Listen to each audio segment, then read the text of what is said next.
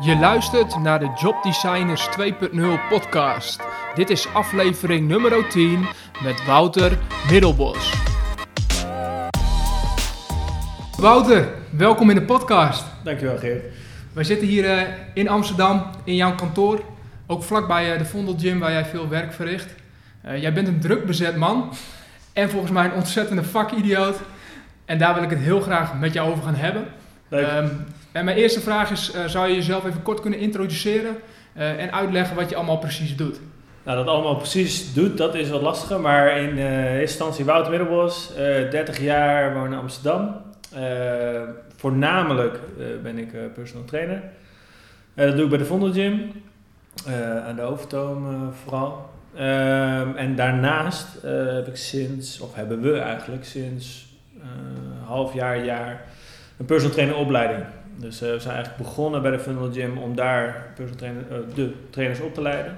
En inmiddels is dat gegroeid naar een bedrijf, Milo Performance and Education.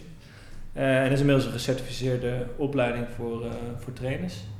Dus daar besteed ik de rest van mijn tijd aan. Ja, dus je combineert personal training zelf geven met het opleiden van nieuwe personal trainers. Ja. En hoe ziet een werkweek voor jou eruit? Hoe ziet die verdeling er ongeveer uit? Nou, eigenlijk is mijn PT altijd opgedeeld in 2 blokken. Dus ik begin om 8 of 9 uur. Heb ik 3, 4 of 5 PT's achter elkaar. Dan ga ik even eten, trainen. Nou, het kantoor hier waar we nu in zitten is ongeveer 5 minuten vandaan. Dus ga ik tussendoor even naar het kantoor. Werk hier een tijdje of ik werk bij de gym als ik niet heel veel tijd heb. En dan in de middag heb ik altijd het tweede blok. En die is meestal iets korter, 3 of 4 uurtjes. En hoe ziet je werk eruit als je naar kantoor gaat? Wat moeten we daarbij voorstellen? Ja, dat is eigenlijk niet zo gestructureerd als dat ik zou willen. We zijn nu met z'n vieren. Waar ik zelf me vooral mee bezig hou is de relatie met andere gyms. Dus we werken samen met gyms omdat we willen het niveau van trainers omhoog willen brengen. Dus daar praat ik mee om te kijken of we nieuwe trainers met onze opleiding mee kunnen doen. Of wij kunnen hun kunnen helpen met nieuwe trainers vinden. En ik ben eigenlijk verantwoordelijk voor groei. Dus dat betekent als we een nieuwe locatie nodig hebben, als we nieuwe tijden nodig hebben, als er nieuwe leden binnenkomen, als er iets binnenkomt via de website, via de mail. En wat ik eigenlijk probeer is dat te structureren in een blok van 2-3 uur, die ik meestal beschikbaar heb. En hoe ziet het er zakelijk uit? Ben jij in dienst bij de Vondelgym of heb je je eigen bedrijf en werk je als ZZP'er daar? Ja, ik ben freelancer. Dus je betaalt vloergeld bij de Vondelgym. En Vondelgym doet het net iets anders dan andere sportscholen. Dus vaak betaal je 600-700 euro in de maand en dan mag jij gewoon je ding doen in de sportschool. Bij Vondelgym betaal je veel minder. En in ruil daarvoor heb je barteluren. Dus 4 uur in de week doe je iets terug voor de Vondelgym. En in mijn geval betekent dat ik dat dus de trainers van de Vondelgym opleid. En daar is eigenlijk ook Milo mee begonnen. Met gewoon die barteluurtjes, met een groepje trainers aan de slag. En gewoon vragen beantwoorden. Gaaf, dus je begon eigenlijk met de personal trainers in de Vondelgym. En dat is inmiddels ook uitgebreid dat andere personal trainers daar ook in mee kunnen draaien. Ja, dus we zijn... Zo'n tijdlijn is altijd een beetje lastig. Maar ik denk zo 2,5 jaar, misschien al wel 3 jaar geleden begonnen. Dus we zaten met een groepje trainers bij elkaar. We gaan kijken wat we van elkaar kunnen leren. Wat het namelijk is dat de personal trainers geen beschermd beroep. Alleen we zagen wel dingen in de sportschool gebeuren waarvan we dachten, ja, hier staan wij niet achter. Wat kunnen we eraan doen? Nou, wat we niet wouden is zeg maar met de vinger wijzen. Dus jij doet dat niet goed. Want je hebt natuurlijk heel veel verschillende manieren hoe je iets kan aanpakken. Dus we gaan gewoon kijken, nou, laten we een gesprek beginnen. Dus we leggen bijvoorbeeld de squat als onderwerp op tafel en dan gaan we daar met z'n allen over praten. Nou, dat werkte niet echt, want iedereen ging door elkaar heen praten. Sommige mensen hadden wel voorbereid, sommige mensen hadden niet voorbereid. Dus dachten we, oké, dan moeten we wat gestructureerder doen. Dus begon het eigenlijk gewoon met 4 weken over de squat. Nou, dus ik en Sefton Clark, dat is eigenlijk mijn compagnon in Mano, die bereiden dat dan voor.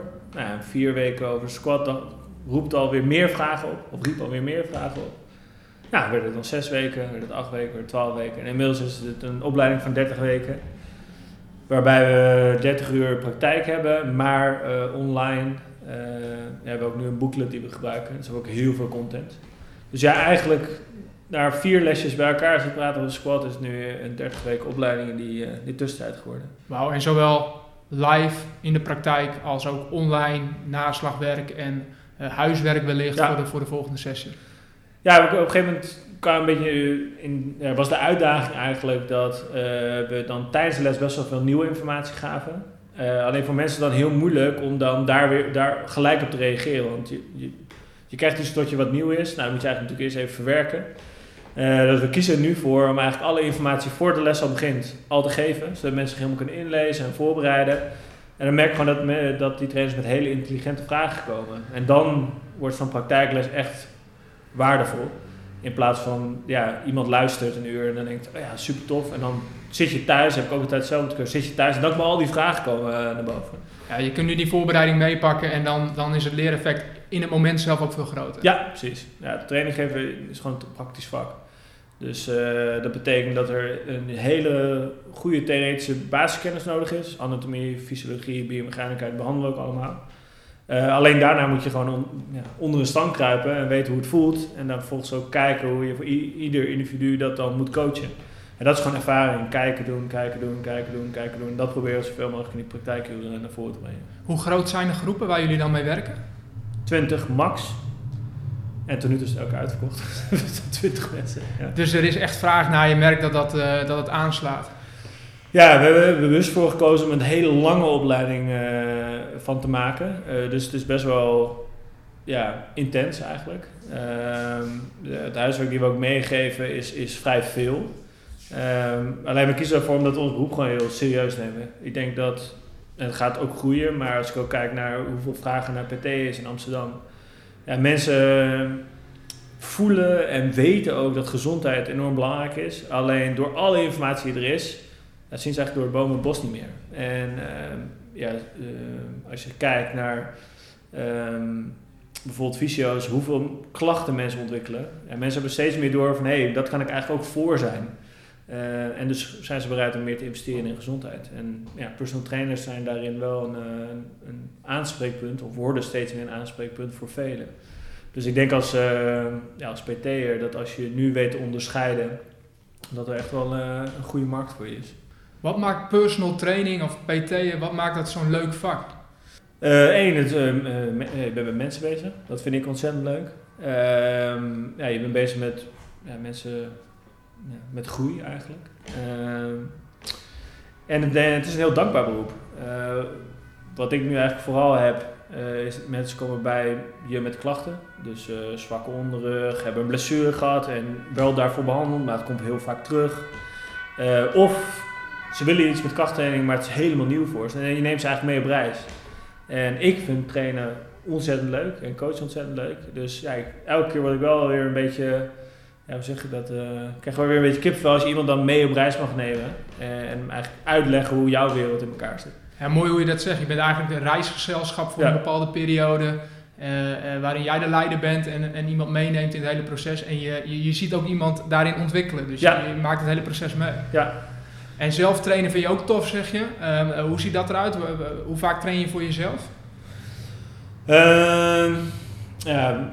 Wisselt wel redelijk af, eigenlijk altijd wel standaard 4 trainingen in de week, soms 6. Nu momenteel doe ik 4 krachttrainingen in de week, van ongeveer 1,5 uur. Dan probeer ik altijd 2, dat noem ik altijd een beetje spelen, maar losse trainingen aan toe te voegen.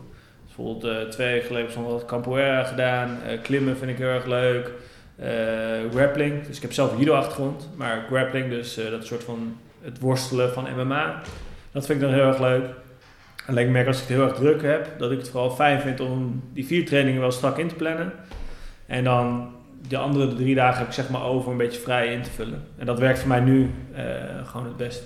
Ook voor jou is het continu zoeken van wat past het beste. Dus eigenlijk wat je waar je klanten mee helpt, dat blijft ook een proces voor jezelf, hoor ik. Ja, ik denk ook dat variatie natuurlijk gewoon goed is.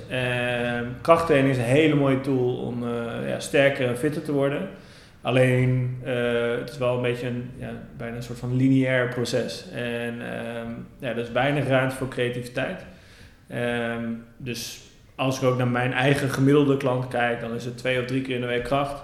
En daarnaast is het dan yoga of spinning of hardlopen. Of ik heb wel mensen die willen ook triathlons doen. Dus we doen dan zwemmen, fietsen, lopen daarnaast. Ik denk voor de meeste mensen is die variatie werkt het beste. En dat is dat ook het meest duurzame. Kijk, focus je echt op een krachtsport zoals powerlift of gewichtheffen of whatever. Ja, dan duik je er helemaal in. Mm-hmm. En dat heb ik ook gedaan. Alleen voor mij nu is krachttraining leuk en een mooie uitdaging. Alleen focus me eigenlijk vooral op werk.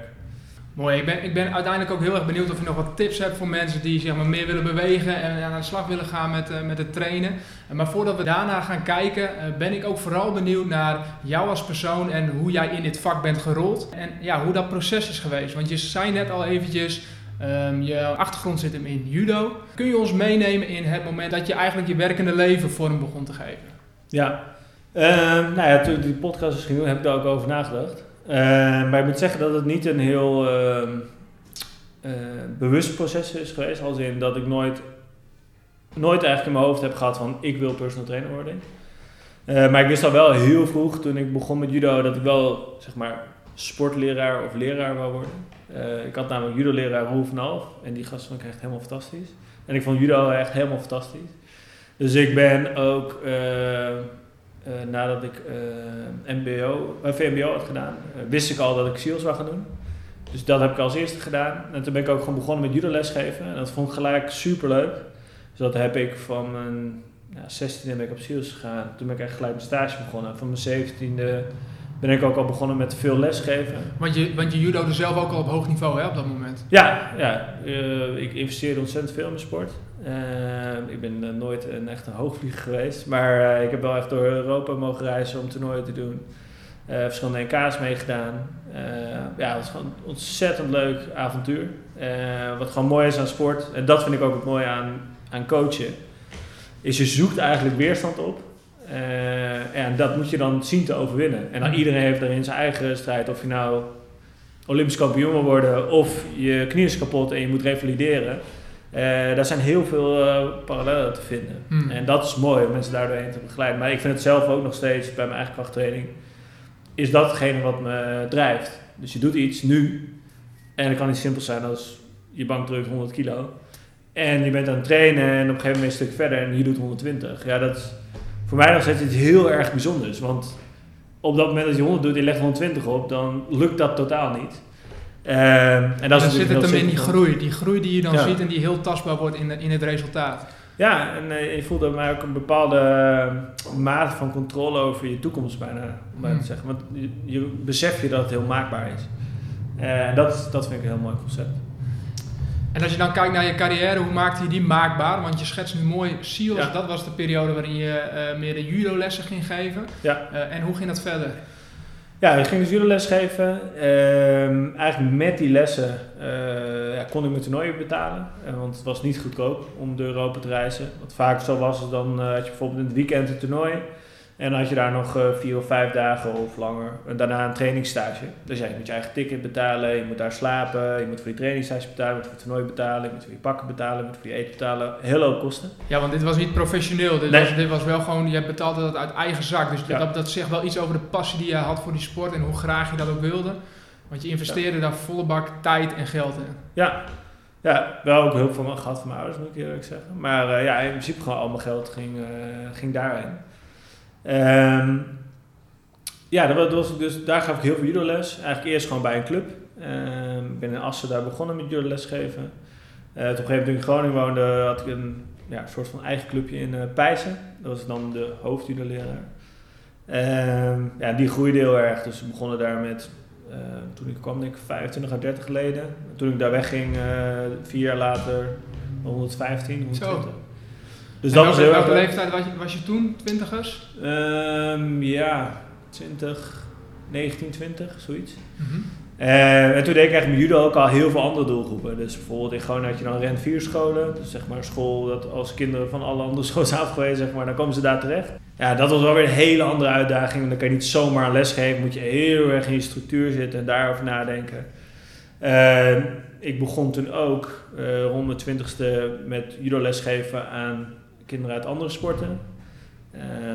Dus eigenlijk het ging echt heel erg in de breedte in de doelgroep. En toen merkte ik dat buiten dat het leuk was om de sport door te geven, dat je ook merkt dat mensen die eigenlijk totaal niks met die sport hebben, dus bijvoorbeeld die kinderen van die rent 4 school, dat die er ook heel veel aan hebben om wel in die... Want er zit natuurlijk in die sport heel veel respect en structuur. Aan die structuur, dus je elkaar moet groeten. Bijvoorbeeld in judo ook zit is, ja, ik werp jou. Ja, stel, ik werp jou keihard en dat doet zeer. Ja, daarna ben jij aan de beurt bij mij. En dan moet je eigenlijk jezelf nog durven overgeven. En dan merk ze heel erg van, oh ja, er zit echt wel zo'n vertrouwensband in. Dus ik merkte dat eigenlijk dat soort aspecten bijna nog leuker ging vinden dan de sport aan zich. Dus dat je de sport meer als middel ging zien in plaats van het doel alleen, ja, van het sporten zelf. En toen besefte ik me wel dat dat voor mij niet alleen maar bij judo hoeft te blijven. En dat was eigenlijk ook een beetje rond de leeftijd dat... het ging eigenlijk niet zo lekker met school. Ik had SEALS gedaan. Ik ging toen sportmanagement doen. HBO-opleiding. Eigenlijk omdat ik vond dat ik een HBO-opleiding moest doen. En ik wist niet zo goed wat ik wou doen. Alleen ik had wel ergens in mijn hoofd van ja, van judo-leraar alleen. Dat geen carrière uithalen, kan ik niet genoeg mee verdienen. Dus ik was gewoon heel erg zoekende naar oké, maar waar zit mijn toekomst dan? En zeker toen ik van het SEALS afging had ik nog heel erg de droom dat ik dan professioneel judoka zou kunnen worden. Alleen werd steeds meer duidelijk dat niet ging gebeuren.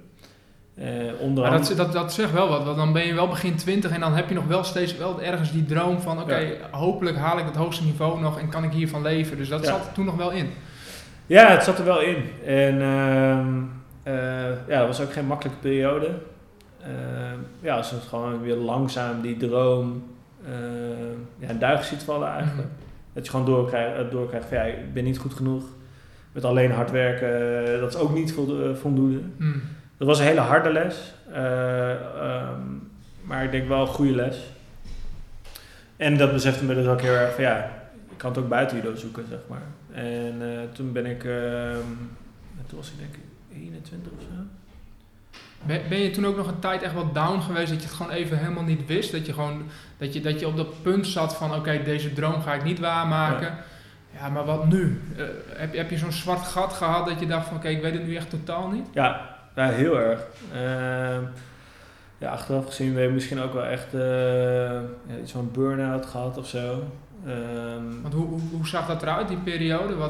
Wat was het, een Wouter die je toen zou kennen? Nou, ik had hoe zeg je dat, gewoon best wel een negatief zelfbeeld. Dus zeg maar, de buitenkant ging het gewoon supergoed. Ik gaf al die judolessen, ik deed het gewoon nog prima op school. Ik judo'de nog steeds op gewoon een redelijk niveau. En ik begon ook een beetje met ondernemen, dat ging ook goed.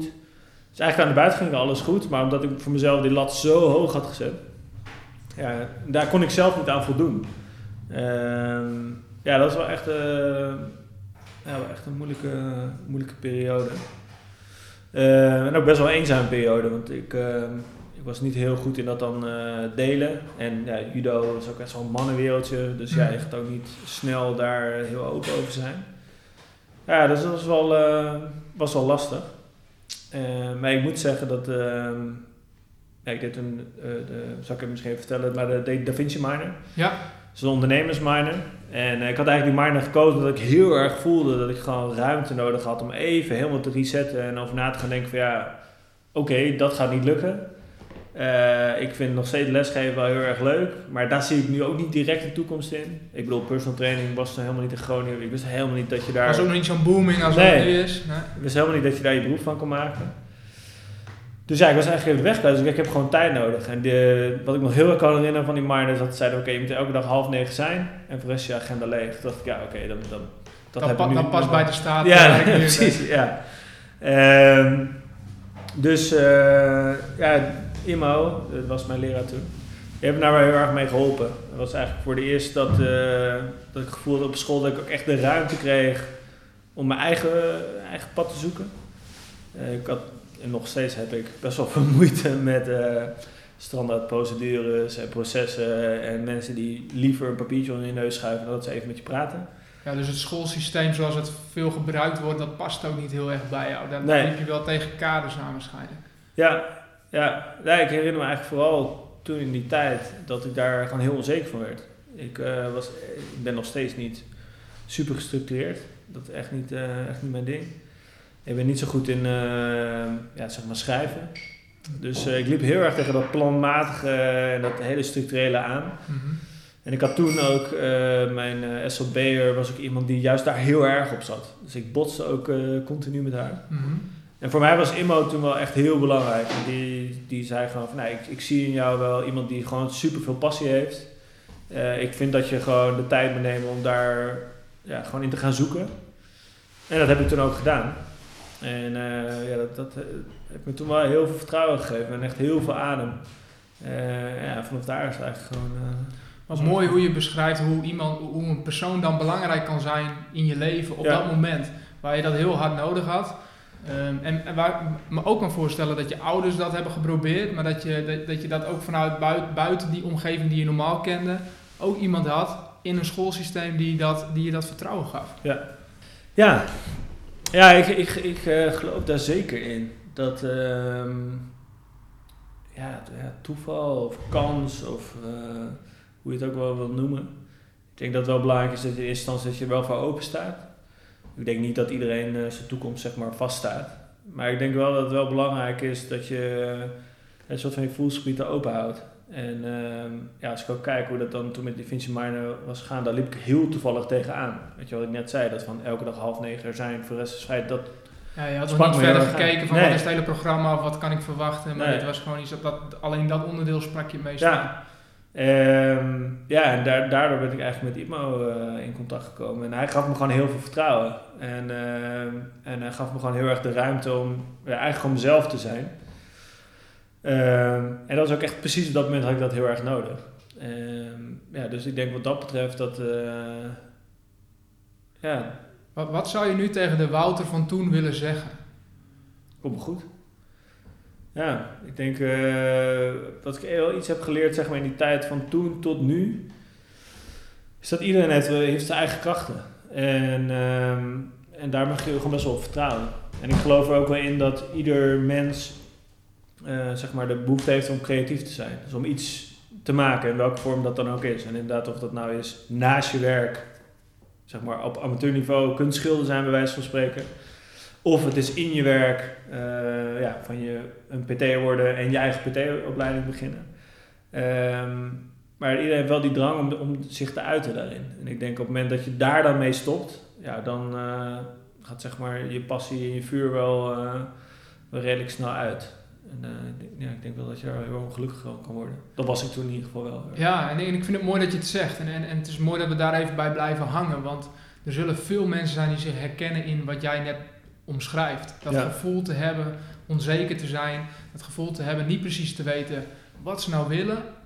En dat kan komen doordat ze misschien volledig ergens voor zijn gegaan en erachter komen, oh, dit is het toch niet helemaal? Ja, en wat nu? Ja. Ik denk dat veel mensen zich daarin zullen herkennen. Ja, dat denk ik zeker. Ja, ik denk dat als je gewoon maar op je gevoel afgaat, wil ik bijna zeggen. Als je echt maar ergens aan warm en energiek gevoel van krijgt, dan zou ik er gewoon altijd voor gaan. En dat is denk ik wel een hele belangrijke. Ja, en ten tweede, hopelijk kan je of die ruimte voor jezelf creëren of kom je in die ruimte terecht dat ook mag. En dat is denk ik wel heel belangrijk. Ja, want tegelijk, als je in die fase zit, voel je niet waar je echt energie van krijgt. En dan lijkt het denk ik alsof je overal energielekken hebt en nergens energie van krijgt. Maar wat ik uit je verhaal heel erg hoor is dat je bent ook op zoek gaan naar ruimte. En toen je die ruimte had, toen kon je weer meer gaan ontdekken en dingen uitproberen. En je wist nog niet zeker wat het dan zou worden, maar daardoor kwam je wel weer in die beweging. Ja, precies. Ja, dat, soms moet je, of het is denk ik een hele goede strategie om even helemaal afstand te nemen. Kijk, als je er helemaal middenin zit, en dat had ik toen, zeg maar die overgangsfase van judo en school richting Da Vinci Minor en beginnen met ondernemen. Ja, ik zat er helemaal middenin. Ik zag helemaal niet hoe ik daar dan weer uit kon komen. En dat maakte me vooral heel ongelukkig. Dat ik dacht van ik zie niet echt een toekomst hierin. En ik weet niet zo goed waar ik heen moet. Laat ik maar even helemaal uitstappen. En dat was voor mij toen echt precies de goede keuze, zeg maar. Want waarschijnlijk kun je het ook nog niet zien. Want het is er ook nog niet. Nee. Dus je moet ook eerst iets gaan creëren, iets kleins of in beweging komen. En dan ga je pas weer nieuwe dingen zien waarschijnlijk. Ja. Wat ging jij zien? Hoe ging dat vervolgens verder? Ja, ik wist dat ik iets met sport wou doen. Ik wist dat ik coachen ontzettend tof vond en vind. En ik vond het gewoon heel fijn om echt met mensen te werken. Het is echt hands-on. Dus ik wist dat ik daar iets mee wou doen. Ja, judoles geven, daar zag ik dus niet echt de toekomst in. Dus, maar dit vind ik al mooi, wat je nu zegt. Want dat was nog niet gelijk van ik wil iets met personal training. Maar wat je nu noemt zijn verschillende elementen waarvan je had ontdekt van oké, daar zit het in. Ja. Ja, daar heb je met Imo ook al veel over gesproken. Dat is nog wel iets wat ik nu ook nog wel vaak gebruik. Is, ik denk dat zeg maar je blind staren op een bepaald vak of een bepaald beroep. Dat soms wel een beetje een valkuil kan zijn. Helemaal nu, aangezien werk zo flexibel is en zo erg kan veranderen. Maar ik denk dat het wel goed is om te beseffen wat je leuk vindt om te doen. Dus zeg maar als je een bepaald beroep in gedachten hebt. Ja, oké, wat aan dat beroep maakt het nou dat je het leuk vindt? Dat zijn dan bepaalde handelingen of een bepaalde manier van werken. Daar heb ik er voor mezelf wel veel over nagedacht. En Imo gebruikte een tool dat heet effectuation. Ik weet niet of je dat... het ondernemende gedrag en principes van ondernemerschap. Ja, dat is onderzocht door Sarasvathy volgens mij aan de Universiteit Harvard. Ja. En die had eigenlijk gekeken naar oké, wat maakt succesvolle ondernemers nu succesvol? En wat me daar nog heel erg van is blijven hangen is dat het... je hebt bijvoorbeeld Lemonade Principle. Dus dat is heel erg kijken naar oké, wat kan jij, wat heb jij te bieden en daarmee beginnen. Je had Principle of Affordable Loss. En dat werkte voor mij toen ook heel goed. Weet je wel, ik had gewoon tijd nodig. En die had ik dus ook heel veel. En dat gaf me heel erg aan om te onderzoeken. En ik had eigenlijk weinig te verliezen. Pilot in the Plane. Dat is eentje die ik nog heel veel gebruik. Dus eigenlijk kijken naar oké, wat is mijn verantwoordelijkheid hierin? En wat zijn de dingen waar ik controle over heb en daar dan mee aan de slag gaan. En zeker als je een beetje vast kan zitten in een situatie, dan kan je heel erg focussen op die situatie. En dat je soms dan vergeet van oké, wat kan ik dan in die situatie nog doen. Ja. Dus die principes hebben me heel erg geholpen om over na te denken van oké, hoe kan ik weer dicht bij mezelf komen en daarmee gaan ondernemen. Ja, wat ik toen gedaan heb is eigenlijk heel erg simpel. Ik ging gewoon kijken wat de kennis van sport A kan betekenen voor sport B. Eigenlijk heel breed. Wat voor mij toen het fijne was, ik had gewoon een half jaar de tijd. Alle tijd, want naast de minor had ik niks anders, behalve mijn judo nog, maar dat was al een wat lager pitje. Ja, want voor de duidelijkheid, die minor, daarin mag je gaan ondernemen. Ja. Hè? Dus daar ga je eigenlijk aan de slag met je eigen idee en kijk je of je daar een bedrijf van kan maken. Maar je gaat in ieder geval aan het ondernemen. Ja. Precies. En ik was gewoon een blog begonnen. Dus ik ging dan naar... ik begon eigenlijk met InnoSport, want innovatiebedrijf is in de sport. NOC-NSF, FC Groningen. Even kijken, hoe ben ik nog meer geweest? Heerenveen. En dan gewoon kijken van oké, gebruiken jullie ook elementen uit andere sporten? Doe je dat heel bewust? Hebben jullie ook nog hiaten in jullie programma waar je misschien invulling aan wil... invulling aan willen geven. En ik heb gewoon gezegd, ik heb tijd en ik heb al aardig wat kennis qua coaching. Ik stel me beschikbaar, zeg maar. En mijn doel was niet zozeer om daar een bedrijf mee te beginnen, maar meer om voor mijzelf gewoon lekker weer aan de slag te gaan met waar ik heel erg blij van word. Ja, en dat pakte eigenlijk best wel goed uit, want er bleek dat er net een soort rage was. Omdat ze wisten dat eigenlijk sport zich te snel specialiseerde. En zeker in het later stadium, dus laten we zeggen vanaf 18 tot 21... dan gaf dat gewoon veel problemen. Met kinderen die eigenlijk de groei niet goed doorkwamen omdat ze te veel sporten, kregen heel veel last van blessures in later fasen. Eigenlijk op het moment dat het echt moest gaan gebeuren, profcontact moest binnengebracht worden of de medailles moesten gewonnen worden, waren ze eigenlijk niet klaar voor. En dat gat zijn we zeg maar ingesprongen. Ja, en dat gat bedoel je met name voetballers die alleen voetbalgericht trainen bijvoorbeeld. En dus alleen maar gefocust zijn op voetbal. Dus al vanaf jongs af aan alleen maar voetbalvormen krijgen. En wat jij bijvoorbeeld ook kijkt van hoe kun je judovormen daarin aanbrengen? Ja. Of hoe kun je atletiekvormen daarin terug laten komen voor voetballers? Ja, in principe is, laten we voetbal als voorbeeld nemen. Daar was ik op een gegeven moment eigenlijk meestal van de tijd mee bezig. Maar in eerste instantie om tegenwoordig topsport te kunnen bedrijven moet je in eerste instantie gewoon atleet zijn. En dat is eigenlijk wel de ontwikkeling die sport heel erg heeft gemaakt. Het is naar zo'n hoog niveau gegaan.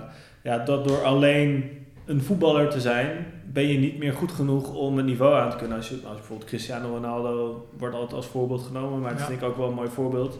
Die is in eerste instantie gewoon echt een hele goede atleet. Mm-hmm. En daarnaast is hij ook nog eens een hele goede voetballer. En dat maakt hem de beste van de beste. Ja. En dat is eigenlijk om het niveau heel hoog te houden. En daarnaast is het ook nog eens zo dat, omdat onderhand voetbal sneller is geworden, fysieker is geworden, is er ook gewoon meer kans voor blessures. En hoe minder sterk je bent als complete atleet, hoe sneller je geblesseerd kan raken. En dat zag onder andere FC Groningen ook heel erg. Dus ze zocht daar ook een oplossing voor. En ik ging toen samenwerken met Jan Arend Vredeveld. Nou, die deed al ontzettend goed werk.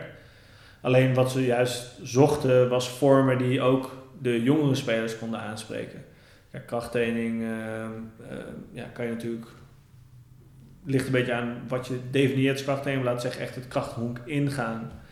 Ja, dat kun je vanaf je 16e wellicht gewoon goed mee beginnen als je een beetje goede voorbereiding hebt gehad. Maar echt dat gat van 12 tot 16 hadden ze eigenlijk niet echt een heel erg goede invulling. Waarbij je niet alleen ook kijkt naar de krachttraining, maar waarbij je ook vormen zoekt die leuk zijn en waar ze graag mee aan de slag gaan, kan me voorstellen. Ja, als je zeg maar kijkt naar de ontwikkeling van een sporter, in brede zin eigenlijk ontwikkeling kijkt naar een kind, dan heb je gewoon bepaalde bewegingsvormen die iedereen moet kunnen. Dus je moet bijvoorbeeld kunnen rollen. Je hebt zelfs een athletic stance, maar dat is eigenlijk heel erg leren bewegen vanuit je heupen. Je hebt zijwaarts bewegen, je hebt gewoon rennen. Wat heb je nog meer? Vallen is natuurlijk ook een hele belangrijke. Nou, het is eigenlijk een hele hoop basisvormen. En we hadden gekeken naar, hoe kunnen we daar dan een programma van maken? En toen hadden we eigenlijk al die basisvormen uitgeschreven en hadden daar 3 sporten naast gezet. Judo, atletiek en turnen. En met die 3 sporten ving je al die basisbewegingen. En daar hebben we een programma voor geschreven en daar zijn we eigenlijk mee begonnen. Wat merkte je toen? Wat deed dat met jou als je kijkt naar jouw eigen de werkzaamheden die je daar deed? En wat merkte je ook qua het resultaat daarvan? Ja, nou het was een enorme uitdaging, dat weet ik nog. Namelijk, ik schreef dus die blog en inmiddels was ik al op verschillende plekken in Nederland geweest om daarover te praten. Om te kijken, wat doen we daar zeg maar als geheel nu aan? En dat zet ik dus op Facebook om die blog te delen. En toevallig mijn neef is gastouder voor spelers van FC Groningen. En die zei, ik ken wel iemand, ik stel jou even voor. En zo er zeg maar binnengekomen. Dus het was ook echt, zeg maar, de ene dag had ik daar contact over met mijn neef. En een paar dagen later zat ik daar. En ik wist ook nog niet zo goed wat ik kon aanbieden eigenlijk. En in eerste instantie dacht ik wel heel erg over na, hoe kan ik dit nou het beste verkopen? Hoe zorg ik nou voor dat we mee aan de slag kunnen? Uiteindelijk hadden we ervoor gekozen, ik en Vincent, om gewoon uit elkaar te spelen. Dus we hebben daar gewoon gezeten. We zeiden van we hebben gewoon tijd. Ik denk dat we iets heel interessants hebben. En daar hadden we er wel goed over nagedacht. Dus al die bewegingen besproken. En hun zagen daar ook wel het tekort in, zeg maar. Mm-hmm. Dus we zeiden van geef ons een veld en geef ons een paar spelers. We zijn toen met de eetjes begonnen. En laten we het gewoon 6 weken proberen. En daar zijn we eigenlijk mee begonnen. Dus als een soort pilot, gewoon testen, kijken hoe het gaat. Ja. En we hebben gewoon gepresenteerd wat we gingen doen. En daar waren ze niet, behalve zeg maar de directeur, die was wel enthousiast over. Maar de trainers eigenlijk helemaal niet. Waren heel huiverig. Het waren echt voetballers. Dus het was best wel moeilijk. Ik was super zenuwachtig, want ik had dat ook nog nooit eerder geprobeerd. Deze was behoorlijk buiten je comfortzone. Ja, heel erg. En vooral ook omdat je dan niet echt de support had van die andere trainers. Gelukkig was Jan Arend dus, die was er heel erg mee eens. Ja. Dus zijn support had ik wel, dus dat scheelde. Maar wat we vooral merkten is dat de kinderen het heel erg leuk vonden. We merkten ook dat het heel erg goed was voor de groepsdynamiek. Want er waren sommige kinderen die waren heel erg, zeg maar, wat sowieso bij dat soort verenigingen of organisatie zo is dat heel veel van die kinderen zijn zeg maar de beste bij VV Bedum en worden daar ook echt op handen gedragen en dan komen ze bij FC Groningen en dan opeens is iedereen de beste en heel veel kinderen worden daar heel onzeker van en je wil natuurlijk niet dat als iemand zich probeert te ontwikkelen dat hij geen fouten meer durft te maken en daar liepen ze op dat moment weer heel erg tegenaan, maar juist omdat ze dan opeens een andere sport gingen doen kregen ze ook heel veel meer respect voor elkaar. Zo van dat is eigenlijk. En dat was één jongen die heet toevallig ook Wouter, dat ik ook nog heel goed herinneren. Die zat enorm in de groei en die was daardoor wat trager geworden. En je had een paar van die wat kleinere jongens, die hadden veel meer versnelling dan hem. En daar liep hij eigenlijk net een beetje achter. Toen ging dus 2 weken judo doen en daar was hij ontzettend goed in. En En ik weet nog wel dat die hele dynamiek toen veranderde. Want opeens was Wouter ook heel erg goed. En dan ging ze zijn uitdenken ten opzichte van de groep in één keer. Dus hij bloeide helemaal op. Dus dat werkte heel erg goed. Ja, en daarnaast merkte je gewoon dat kinderen veel minder bang waren om duel aan te gaan. Door de variatie in hun programma durfden ze veel meer nieuwe dingen te doen. Dus er waren eigenlijk in 6 weken tijd al best wel wat positieve dingen te zien. En kwamen naar voren. Dus 6 weken werd toen een half jaar. Dus we hebben een half jaar programma geschreven. Toen zijn we mee aan de slag gegaan. En die heb ik toen 3 keer daar gedaan. Dus in totaal zo ongeveer 1,5 jaar daar bezig geweest. Gaaf, dus eigenlijk gewoon een vrouw die minor gewoon testen, ondernemen, klein beginnen, pilot beginnen. En zodoende werd dat gewoon een heel programma. En heb je daar 1,5 jaar aan de slag gekund. Ja, precies. Cool. Ja, dat was echt een mooi avontuur. Maar het is ook gestopt, dus hoe ging dat? Waarom is het gestopt en hoe toen verder? Ja, dus die tijd was voor mij echt heel veel leren. Terwijl ik bij FC Groningen bezig was, via Jan Arend kwam ik ook bij andere talentontwikkelingsprogramma's terecht. Dus hockey ben ik toen ook gaan doen, korfbal ben ik toen ook gaan doen. Ben ook voetbal gaan doen op... Helpman. Dus dat is ook een topsportprogramma voor voetballers. Ja. En al die programma's waren eigenlijk in de ochtend. Dus dan konden kinderen of in plaats van gymles of voordat school begon, konden ze dan extra uren maken voor een sport. Ja, dat was superleuk. Maar in totaal was het eigenlijk nog wel net iets te weinig uur voor mij om daar echt van te kunnen leven, zeg maar. Want je studeerde in die periode ook nog, of was je toen was je klaar met je studie? In het begin studeerde ik nog wel. Ja. Maar op een gegeven moment was ik klaar met mijn studie. Ik vond het echt superleuk, maar ik dacht nog wel een beetje van... Ja, het voelt nog niet echt als een business, voelt nog niet echt als iets waar ik zeg maar in kan groeien. Dan moet ik ook zeggen dat strength and conditioning trainer in Nederland is ook een moeilijk vak. Het is niet te vergelijken met Amerika, waar er gewoon hele grote organisaties omheen zitten, waar mensen echt op professioneel niveau aan de slag kunnen. Eigenlijk de enige plek waar de fulltime mee aan de slag kan, dan zou je echt bij het NOC-NSF moeten zitten. Ja. Of bij iets als Ajax bijvoorbeeld. De kansen zeg maar, om echt een baan te maken waren best wel klein. En ik merkte ook dat... In het begin werd ik heel erg uitgedaagd. Ik had nog nooit een krachtprogramma gegeven. En toen kreeg ik gewoon één keer een veld en een paar spelers. En ga maar aan de slag. En moest ik heel creatief zijn. En elke week was ik weer heel zenuwachtig. En alleen die spanning ging ook langzaam weg. En ik merkte ook dat ik zelf minder vragen ging stellen. Omdat de meeste antwoorden wist ik nu wel. Niet arrogant bedoeld, maar... Nee, maar je groeide gewoon. Ja, ik groeide heel erg. En daardoor merkte ik van ik wil eigenlijk wel een stap maken. En eigenlijk net zoveel, bijna geluk wil ik zeggen, als dat we bij FC Groningen terecht waren gekomen. Sprak een vriend van mij die hier in Amsterdam woonde. En die was dan net begonnen bij een PT-studio. Evolve heette dat, aan de Keizersgracht. Ja, die was daar heel blij met de kansen die hij kreeg om zich te ontwikkelen. En dat was dus een internship van 3 maanden. Niet heel best betaald. Volgens mij... Volgens mij kreeg ik €300 per maand of zo. Dus het was best wel een investering. Alleen ik dacht, ik ga het gewoon, op gesprek. En tegelijkertijd was ik ook bij het Ajax in gesprek. René Wormhout daar. Die was ik ook eigenlijk via dat hele project was ik daarbij terechtgekomen. En op 1 dag had ik allebei de plek gesolliciteerd. Dus zowel bij Ajax als bij Evolve. En bij Evolve waren ze gelijk enthousiast. Zeiden van we bellen je deze week terug. En hou er rekening mee dat je dan over 2 maanden al eventueel zou kunnen beginnen. En bij Ajax hield ze heel erg de boot af. Het was heel erg onduidelijk en ze hadden niet echt een positie. En we zien in jou wel wat, maar we weten niet precies hoe. Dat was eigenlijk heel onzeker.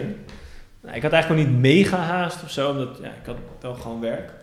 Ja, want dit was ook een periode waarin je gewoon aan het verkennen was ook weer. Het klinkt weer een beetje als die eerste periode van de mijnen, waarin je gewoon weer op zoek bent van... Ik ben verder gegroeid en ik ben weer toe aan een volgende stap. Ik weet nog niet precies wat het gaat worden, maar ik ga wel kijken wat is er allemaal. En zo ben je ook met die gesprekken begonnen. Hoe moet ik dat uitleggen? Ja, ik voelde het gewoon niet meer zo. Ik ging begon me zo eigenlijk een beetje vervelen. En het wordt bij mij altijd een beetje onrustig.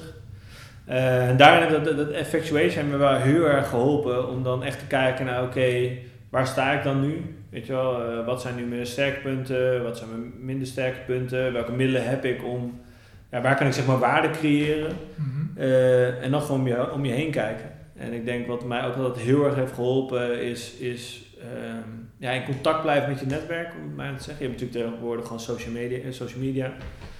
Maar ik blijf altijd eigenlijk wel mijn verhaal vertellen. En zo kom ik dus ook bij Evolve eigenlijk terecht, zomaar. Maar ja, dat past dan wel weer precies in het straatje. Dus dat pakt dan wel goed uit.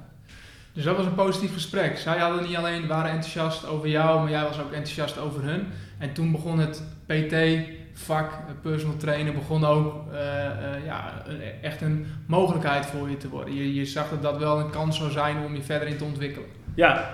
Ja, mijn uitdaging was op dat moment, toen ik in Groningen zat, om gewoon genoeg uren te verzamelen om daar echt op werk van te maken, zeg maar. En wat ik ook miste, was eigenlijk een beetje een omgeving die dermate druk op me zette dat ik me echt meer ging ontwikkelen. Mm. Ik ben uit mezelf ook wel redelijk leergierig, maar ik merk dat voor mij ontzettend goed werkt om gewoon in diepte te springen. Mm. Eigenlijk net iets aan te pakken waarvan je denkt, weet je wel, kan ik dat wel aan, ja of nee? En dat je een beetje die spanning voelt. En dat had ik bij Evolve heel erg. Mike en Sander hadden de hele wereld overgereisd om allemaal cursussen te doen. Het pand zag echt heel erg vet uit. Het was gewoon high-end. Dus je kon alleen maar daar trainen op afspraak. Dus het was alleen maar voor PT.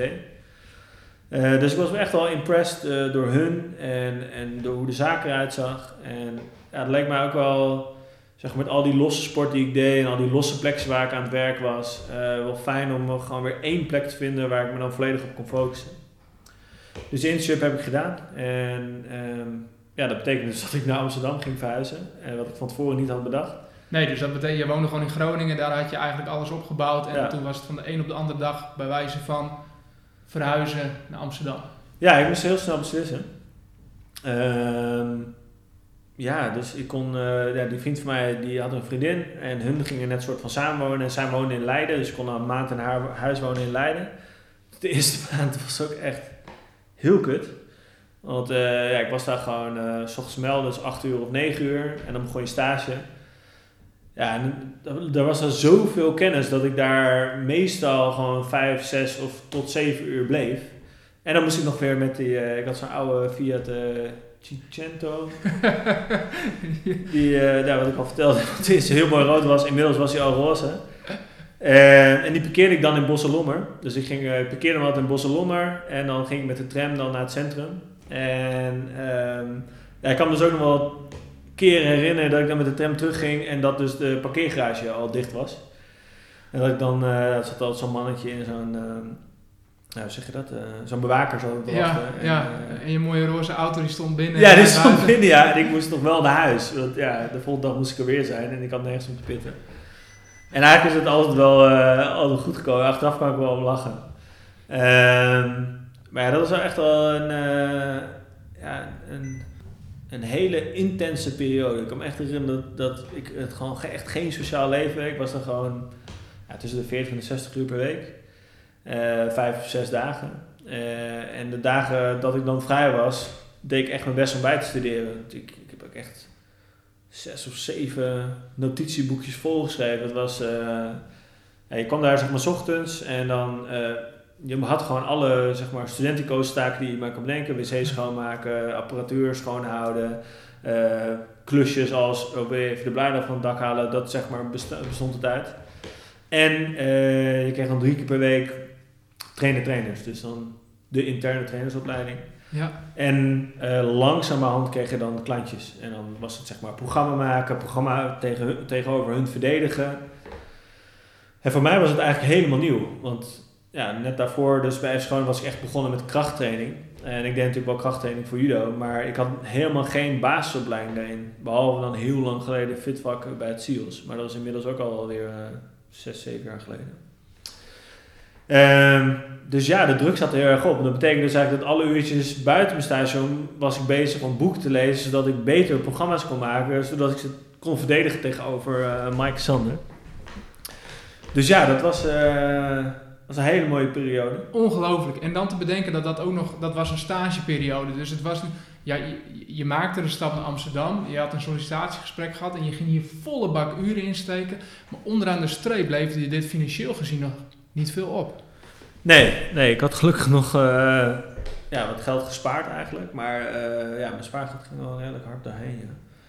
Ja, ik woonde dus eerst in Leiden. Nou, dat mocht ik dan gratis wonen. Dus dat was wel heel erg chill. Maar die auto begaf op een gegeven moment ook. Ik kon me nog herinneren. Het was echt, als het zeg maar warm was, dan kookte die over. Ja. Dus ik had altijd water achter in de auto en die moest ik dan bijgooien. Maar als er dan file was, wist ik gewoon dat ik de klos was. Want dan overhitte die auto. Dus dat was... kut. Maar het kwam al net goed. Ik weet toen via Facebook kwam ik bij iemand terecht. Dan kon ik in Amsterdam wonen en toen was het maar 10 minuten fietsen. Dus dat kwam wel net goed. Maar nee, zeker toen die stage afgelopen was. Gelukkig had ik gewoon een vol klantenbestand. En toen ging het in één keer ook heel hard lopen. En ik herinner me ook nog wel die druk. Dat echt elke klant die ik maar kon pakken. Ook al was zeg maar de ene klant was 8 uur 's ochtends en de andere klant was pas 8 uur 's avonds. Ik pakte ze allemaal. Omdat ik gewoon wist van oké, nu investeren. Over 3 maanden, al de klanten die je nu hebt, worden dan jouw betalende klanten. En dan heb je ook gewoon in één keer goed inkomen. Maar waar komt die drive dan vandaan? Dat is een hele goede vraag. Ik weet niet, ik heb op een of andere manier heb ik altijd het idee gehad dat ik niet een heel burgerlijk leven wou. Ik weet niet precies waarom. Ja, misschien is het wel ook wel mijn ouders. Mijn ouders zijn vrij, echt heel lieve ouders heb ik. Maar ze zijn wel heel standaard. Huisboompje beestje. Mijn moeder is huismoeder. Mijn vader zet montagedeuren. Heeft daar zijn eigen bedrijfje in. Maar ik me wel heel kan herinneren dat mijn vader altijd werk was er om geld te verdienen. Mm. En dus ging het daar ook heel vaak over. En ik weet niet, ik herinner me gewoon als dat hij eigenlijk niet heel erg gelukkig was. Dus werk was echt een ding wat je moest doen. Weet je wel, je doet eerst je werk en dan kan je daarna genieten. En weet je, dat idee is altijd in mijn hoofd. Dat ik dacht, ja, zo wil ik wil niet iets hebben van oké, dan tot 9 tot 5 streep ik die tijd af. En daarna kan ik iets leuks gaan doen voor mezelf, zeg maar. Precies. En dat heb ik eigenlijk van hele jonge leeftijd aan gehad. Want toen, met 13 weer begon ik al met bloempottenbellen. Ja, alhoewel ik het, werk heb ik altijd heel leuk gevonden. Ik vind, ergens je tijd en energie insteken en dat levert dan iets op. Of het nou trainen is, of werken, of ondernemen, of noem maar op. Dat vind ik superleuk. Alleen als dat proces niet inhoudelijk ook iets aantrekkelijks had, dan hield ik het nooit heel lang vol. Dus ik weet niet, dat idee is altijd heel erg bij me gebleven. Ja, en ik kan me ook zo voorstellen wat je vertelde over de maakbaarheid die je ontdekt op den duur. Dat je dat ook vervolgens wil toepassen op je werk. Ja. Dus dat je, als je ontdekt dat dingen maakbaar zijn, en je hebt ook nog eens de behoefte om iets bij te dragen in je werk en voldoening te halen uit je werk, ja, dan ben je volledig daarop op den duur gaan focussen van hoe kan ik dat nou ontwerpen en neerzetten zodat het past. Klopt dat? Ja, nu ik erover nadenk, denk ik dat wat dat betreft, dat sport dat mij heel erg heeft gedaan. Ik denk als je eenmaal geproefd hebt, iedereen heeft gewoon een bepaalde hoeveelheid energie en die kun je ergens insteken. En natuurlijk zijn dingen als geld, iets als geld is heel fijn, dat geeft je zekerheid en je kan er leuke dingen mee doen. Alleen uiteindelijk is natuurlijk geld ook gewoon energie. Als je 80 uur per week iets doet wat je niet leuk vindt en dan verdien je wel over geld aan, dan zie je vaak, dan blaas je het geld in het weekend elke keer erheen. Dus uiteindelijk denk ik balanceert zichzelf dat wel uit. Maar ik denk als je eenmaal gevoeld hebt dat als je ergens heel veel tijd en energie insteekt en je krijgt er ook heel veel voor terug, wat ik met mijn judo eigenlijk tot dat punt heel erg had. Namelijk, ik merkte dat ik er heel erg groeide. Ik merkte dat ik echt op een obsessieve manier daarmee bezig kon zijn. Ja, ik denk als je dat eenmaal gevoeld hebt, dat je dan eigenlijk niet meer, dan wil je niet meer terug. En dat heb ik nu, wel heel erg. Wordt het dan zelfs een beetje een verslaving, dat je daar continu ook wat naar op zoek bent? Dat je daar ook je grens in wil blijven verleggen? Ja, dat ben ik wel bijna zeker. Ja, ik heb, toevallig gisteren had ik dus zo'n dag. Dat ik 10 PT staan en tussendoor nog wat dingen van Milo. Het was echt helemaal bomvol. En toen kwam ik thuis en dacht ik echt bij mezelf, waar ben ik in godsnaam mee bezig? Weet je wel? Waarom doe ik dit eigenlijk? En dan was ik ook wel even een beetje chagrijnig over, kan ik je heel eerlijk zeggen. Alleen toen ging ik vanochtend weer werken en ik weet niet, ik was gewoon weer opgeladen en iets rustiger dag vanochtend. Ik was met mijn klanten bezig en ja, ik weet niet, dan die dynamiek weer zo goed. Denk ik, echt, ja, ik ben echt met iets bezig wat ik heel erg leuk vind. En dan denk je ook in je hoofd, ja, ik had ook gewoon, weet ik veel, in een callcenter kunnen werken of zo. Iets waar je totaal geen feeling mee hebt. En dan ben ik wel erg blij met waar ik sta, zeg maar. Ja, dan ben je gewoon weer even aan herinnerd van, oh ja, dat is waarom ik het ook alweer doe. Ja, en dat kan ik me voorstellen, dat je na een lange, drukke dag, dat je echt volle bak bent gegaan. Dat je echt denkt van, ja, ik ben hartstikke gek. Ja. Als je dan de volgende dag weer wakker wordt en je denkt, oh ja, ik heb al zin in. Ja, precies. Dat is wel een goed teken. Ja. En het maakt je tegelijk ook een vakidioot. Ja, dat denk ik wel, ja. Ja. Hoe zie je jouw toekomst? Waar liggen je ambities nog? Want je hebt tot en met nu beschreven en met Evolve ben je begonnen en je hebt al aangegeven van, weet je, hoe je werksituatie er nu uitziet. Dus dat heeft zich vervolgens ook naar dit punt toe ontwikkeld. Ja. Waar zit de groei nog voor jou? Waar droom je nog van?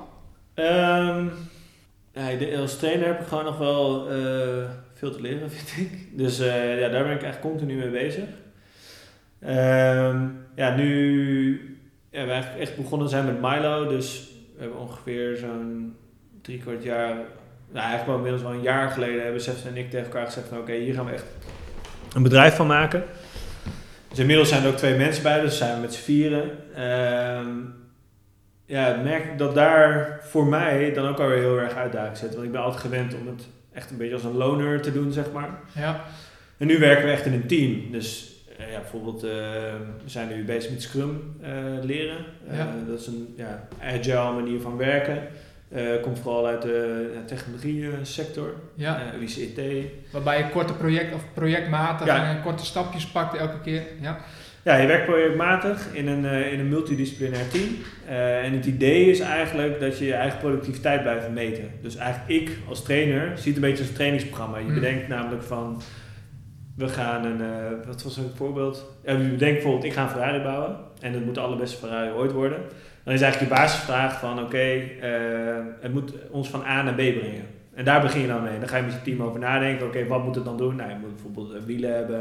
Je moet erop kunnen zitten. Het moet zichzelf kunnen aandrijven. En al die takken, daar ga je zeg maar uitwerken. In een team. En dat doe je dan in een sprint. De sprint is meestal dan 2 weken. Dus ga je er 2 weken lang aan werken. En dan ga je al die punten, die trek je eigenlijk van het is een idee, naar ik ben ermee bezig, naar ik heb het gemaakt. En dat is ook af en je kunt er iets mee. En het idee vind ik heel erg krachtig, want het is dus continu meetbaar. En eigenlijk wat ik tot nu toe zelf ook heb gedaan is, waar we net over hadden, je maakt zeg maar die minimal viable product. Dus je maakt iets waar je dan aan iemand kan presenteren. Of aan iemand kan verkopen. Zodat je kan testen van heeft het ook daadwerkelijk waarde. Ja. Dus dat voelt voor mij heel natuurlijk. Alleen ik merk nu in een team. Andere dynamiek. Ja, dat ik daar echt al veel te leren heb. Dus dat vind ik nu een hele leuke uitdaging. Maar is de ambitie uiteindelijk om alleen met Milo bezig te zijn. En dat gewoon volledig in de markt te hebben. En daarvan rond te kunnen komen? Dat is een goede vraag. Daar ga ik zelf ook nog veel over nadenken. Ik moet zeggen dat zelf ik altijd wel een soort van stip aan de horizon zet. Dus eigenlijk mijn idee, en dat idee heb ik eigenlijk heel lang gehad, maar ik zou het heel mooi vinden om een plek te creëren waarin mensen, net zoals ik, mijn werk superleuk en uitdagend vind en er heel veel dynamiek in zit. Om een bedrijf te creëren waarin dat ook is. En daarom geloof ik bijvoorbeeld heel erg in het implementeren van Scrum. Dus eigenlijk dat is meer het idee nu. Hoe kan je mensen met wie je werkt vrijheid geven, maar en verantwoordelijkheid geven. En zorgen dat we samen echt iets moois maken. En Milo is daar nu zeg maar, het resultaat van. En dat zijn we nu aan het uitbouwen. Dus dat is tof. Maar ja, wat dat nou echt uiteindelijk moet gaan worden, dat weet ik eigenlijk nog niet echt. Nee. Met het vertrouwen dat dat waarschijnlijk ook weer vorm gaat krijgen, net zoals de rest van je loopbaan en hoe het allemaal gegaan is. Ja. Dat ook wel weer duidelijk gaat worden. Ja, dat denk ik ook. Ja. Ja. Wat maakt jou goed in wat je doet? Obsessief zijn, denk ik. Ja, ik heb echt altijd al gehad dat als ik ergens mee bezig ben, dat ik wil weten waarom iets zo werkt. Dat heb ik altijd al heel erg gehad. Dus dat zoek ik dan ook heel erg uit. Ik denk dat dat vooral met een heel praktisch vak heel goed werkt. Dat heb ik echt met training altijd al gehad. Andere trainingsvormen bedenken, betere trainingsvormen bedenken. Dus dat is zeg maar een beetje het technische aspect. En dat heb ik bij personal training net zo gedaan. En ik denk dat ik wel echt een mensenmens ben. Dus ik kan mensen vrij goed lezen. Ik weet best wel goed hoe... ja, manipuleren ik het ook wel iets zo heftig. Positief beïnvloeden. Dank u. Ik denk dat ik best goed weet hoe ik mensen positief kan beïnvloeden. Ja. En ik ben heel erg gedreven. Dus die passie en drive, daar kan ik mensen wel heel erg goed in meenemen. Dus ik denk die drie factoren maken me wel een goede trainer. Als we jou willen volgen in wat je doet, want ik ben straks ook nog even heel benieuwd naar welke tips jij nog hebt op personal training vlak. En ook zeker op loopbaan. Ik weet dat je veel kennis deelt en dat doe je ook op social media. Als je jou wil volgen in jouw ambitie en waar je mee bezig bent en ook wil leren van jou, waar kun je dan jou het beste volgen? Waar ik het meest consistent wat post is Instagram. Als je gewoon zoekt op Wouter Middelbos, dan vind je mij gelijk. Milo Education. Dat is dus Milo. Daar zijn we eigenlijk net mee begonnen wat meer te posten. Maar de komende tijd wel heel veel toffe dingen opkomen. Dus die twee kanalen zijn eigenlijk het beste. Zakelijk gezien post ik wel redelijk veel op LinkedIn. Dus dat zijn denk ik wel de beste plekken om mij te vinden. Tof, gaan we je zeker mee in de gaten houden. Als je kijkt naar tips, ten eerste personal training. Stel, iedereen is druk tegenwoordig. Maar je wilt toch aan de slag met jezelf fitter maken. Welke tips zou je aan een doorsnee iemand op straat geven? Ik denk dat het allerbelangrijkste is commitment. Dus als je besluit dat je iets wil gaan veranderen, zorg er dan voor dat je uitzoekt wat je daarvoor moet doen. Dus heel simpel gezegd, wil je afvallen, dan moet je minder eten. Dat is eigenlijk heel simpel. Maar belangrijk om voor jezelf te ontdekken, wat zorgt er eigenlijk voor dat ik niet minder kan eten. Dat kan bijvoorbeeld zijn, je gaat 3 keer per week drankjes doen met je vrienden. En in plaats van 1 of 2 drankjes worden dat 5 of 6 drankjes. En commit je dan tot die verandering. Dus besluit voor jezelf bijvoorbeeld, oké, ik doe dus 3 keer 3 avonden de week ga ik weg. Wat ik eigenlijk al tegen mijn klanten altijd zeg van oké, wat zijn voor jou echt de kwaliteitsmomentjes en wat zijn voor jou een beetje de kwantiteitsmomentjes? De momenten van oké, ik ga wel heen, ik heb eigenlijk niet zo heel veel zin. Ik zit daar en ik ga maar drinken omdat de rest ook drinkt. Commit je dan tot die drankjes niet meer doen en ga alleen voor die kwaliteitsdrankjes. En dat is eigenlijk met trainen precies hetzelfde. Je weet bijvoorbeeld dat je 3 keer in de week krachttraining moet doen om echt daadwerkelijk iets te kunnen veranderen.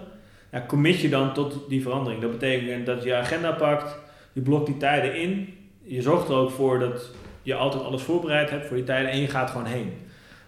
Wat zeker met trainen zo is als je zeg maar beginner bent, zorg gewoon dat je focust op kwaliteit van bewegen, maar maak je dan niet al te druk over programma A is beter dan programma B of C. Zorg gewoon voor dat je er bent, dat je urenlang aan het trainen bent en dat je focust op kwaliteit van bewegen. En de rest komt wel, maar eerst die commitment is wel het allerbelangrijkste. Wauw, mooi. Mooie tips, mooie praktische tips. En als je kijkt naar jobdesignen en je kijkt naar wat jij doet en iemand is er luistert met de ambitie om ook een succesvol personal trainer te worden, welke tips zou je voor diegene hebben? Ja, stel gewoon de hele tijd dezelfde vraag waarom iets werkt. Dus ik ga ervan uit dat als je PT hoort dat je zelf traint. Wat bij mij het geval is ik heb voor mezelf best wel een lordoos en kivo's. Dat betekent een hele holle onderrug en een bolle bovenrug. En dat gaf mij met judo op een gegeven moment heel veel klachten. Echt dat ik gewoon na trainingen bijna niet meer kon ademhalen omdat er zoveel druk op mijn rug zat. Dat gewoon de pijn bijna niet meer te verdragen was. Dan ben ik bij fysio's terechtgekomen. Ben ik wel redelijk behandeld, maar het was gewoon geen duurzame oplossing. En toen ging ik bij mezelf vragen van oké, als dan het antwoord nu niet hier op tafel ligt, waar kan ik zelf dan... hoe kan ik ervoor zorgen dat ik zelf wel achter dat antwoord kom? En dan ben ik eigenlijk heel simpel met gewoon de muscle en fitness blaadjes begonnen. Trainingsprogramma's daaruit halen, geprobeerd, kijken wat goed voelde. Kijken hoe de techniek moet. Nou, daarmee aan de slag te gaan. En ben je dus op de gym, zie je iemand anders die beter traint dan jij, naartoe lopen. Vragen, hey, waarom doe je die oefening zo? En eigenlijk merk ik, en dat heeft voor mij heel erg gewerkt, of nou met dat project Leonardo was waar we naar Ajax en Groningen gingen. Of mijn eigen trainingsreis, zeg maar. Als je echt oprecht ergens in geïnteresseerd bent en je vraagt gewoon waarom, op gewoon een neutrale toon, dat mensen heel erg bereid zijn om kennis te delen. En ik denk dat het heel krachtig is om gewoon het probleem of de uitdaging die voor je ligt, ga daar gewoon mee aan de slag. Want ja, dat blijft, die uitdagingen blijven wel komen en zo ontwikkel je jezelf heel snel. Maar om nou, zeg maar, jezelf, zeg maar, ik ga alles lezen over trainen, ja, dat beklijft gewoon niet echt. En dan krijg je niet hele praktische kennis die waardevol is om daadwerkelijk te gaan gebruiken. Dus dat heeft mij wel heel erg gewerkt. Tot slot, deze podcast die draait om mijn gasten, niet om mij, maar om mijn gasten. Dus het laatste woord is ook in dit geval voor jou. Wat zou jij nog willen delen ter afsluiting? Poeh, wat zou ik willen delen ter afsluiting? Nou, ik denk als je... stel, we gaan even terug naar mezelf en je zit zeg maar heel erg vast. Vertrouw er gewoon op dat als je maar gewoon nieuwsgierig blijft en vragen blijft stellen en echt kritisch naar jezelf durft te kijken van oké, waar voeg ik waarde toe, dat voor iedereen wel ergens werk ligt en dat je vanuit daar wel kan gaan bouwen.